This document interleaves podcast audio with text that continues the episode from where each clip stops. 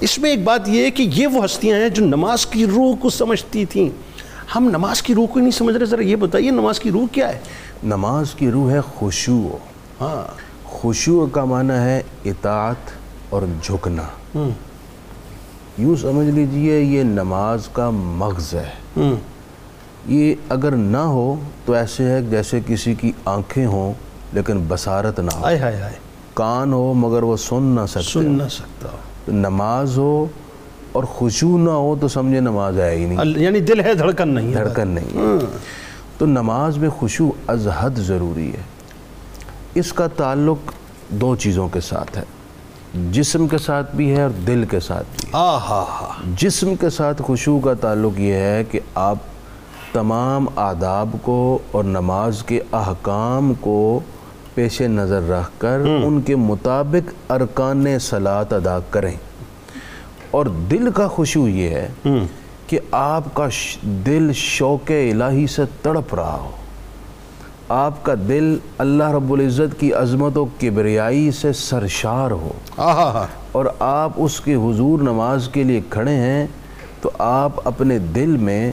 اس کے نعمتوں پر شکر کے جذبات سے لبریز ہو ہاں ہاں سبحان اللہ دل کا خوشو ہے سبحان اللہ اچھا اب آپ نے کرنا کیا ہے میں اس پر دو تین پہلے روایات پیش کر دوں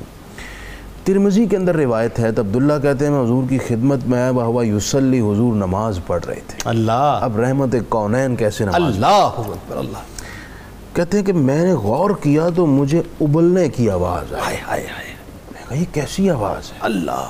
مزید غور کیا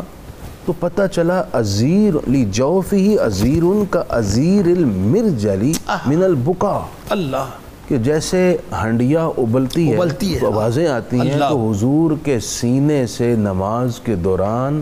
اللہ کی یاد میں ایسی آواز آ رہی اللہ اکبر یعنی دل رو رہا تھا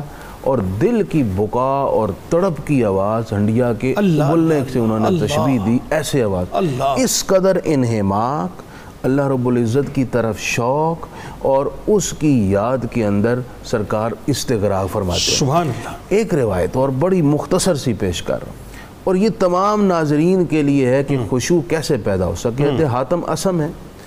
کسی نے پوچھا جی آپ نماز کیسے آئے پڑھتے آئے ہیں آئے۔ ہاں۔ فرمانے لگے پورے اہتمام سے وضو کرتا ہوں مسلح پر کھڑا ہوتا ٹھیک۔ ہوں سامنے کعبہ ہے اور دل میں اللہ تعالیٰ کی کبریائی ہے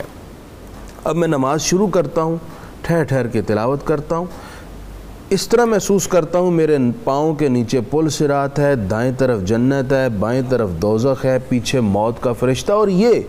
میری زندگی کی آخری نماز اللہ اللہ اگر بندہ یہی سوچ لینا کہ شاید یہ میری زندگی کی آخری نماز اور آخری ہے، سجدہ ہے خوشی نصیب ہو جائے گا بالکل ٹھیک۔ اور پھر میں اللہ تعالیٰ کی رحمت سے امید رکھتے ہوئے نماز مکمل کرتا ہوں اور یہ ڈر بھی رکھتا ہوں پتہ نہیں قبول بھی ہوگی یا نہیں اللہ، اللہ، ہوگی، میں نے اللہ، کیسی ادا کی ہے یہ ہے خوشو اگر ہم اس طرح کے جذبات رکھیں اور ایک مشورہ ہے میرا ناظرین کے لیے کہ جب آپ نماز پڑھنے لگیں تو آپ نماز میں جو کچھ پڑھ رہے ہیں نا ان معنی پر غور کرتے چلیں ہاں ہاں ہاں کم از کم سورہ فاتحہ اور جو صورتیں آپ پڑھتے ہیں ان کے معنی یاد کر لیں ان کے ترجمے پر آپ بالکل ٹھیک۔ غور کر لیں نماز کے اندر اس پہ غور کرتے جائیں رحمان آئے تو اللہ کی رحمت میں ڈوب ٹھیک۔ جائیں اب جب آپ اس طرح اپنے آپ کو اللہ تعالیٰ کے کلام میں بزی رکھیں گے ٹھیک ہے۔ تو آپ کا دھیان کہیں نہیں جائے گا ٹھیک ہے۔ اور آپ کو خوشو نصیب ہونا شروع انشاءاللہ جی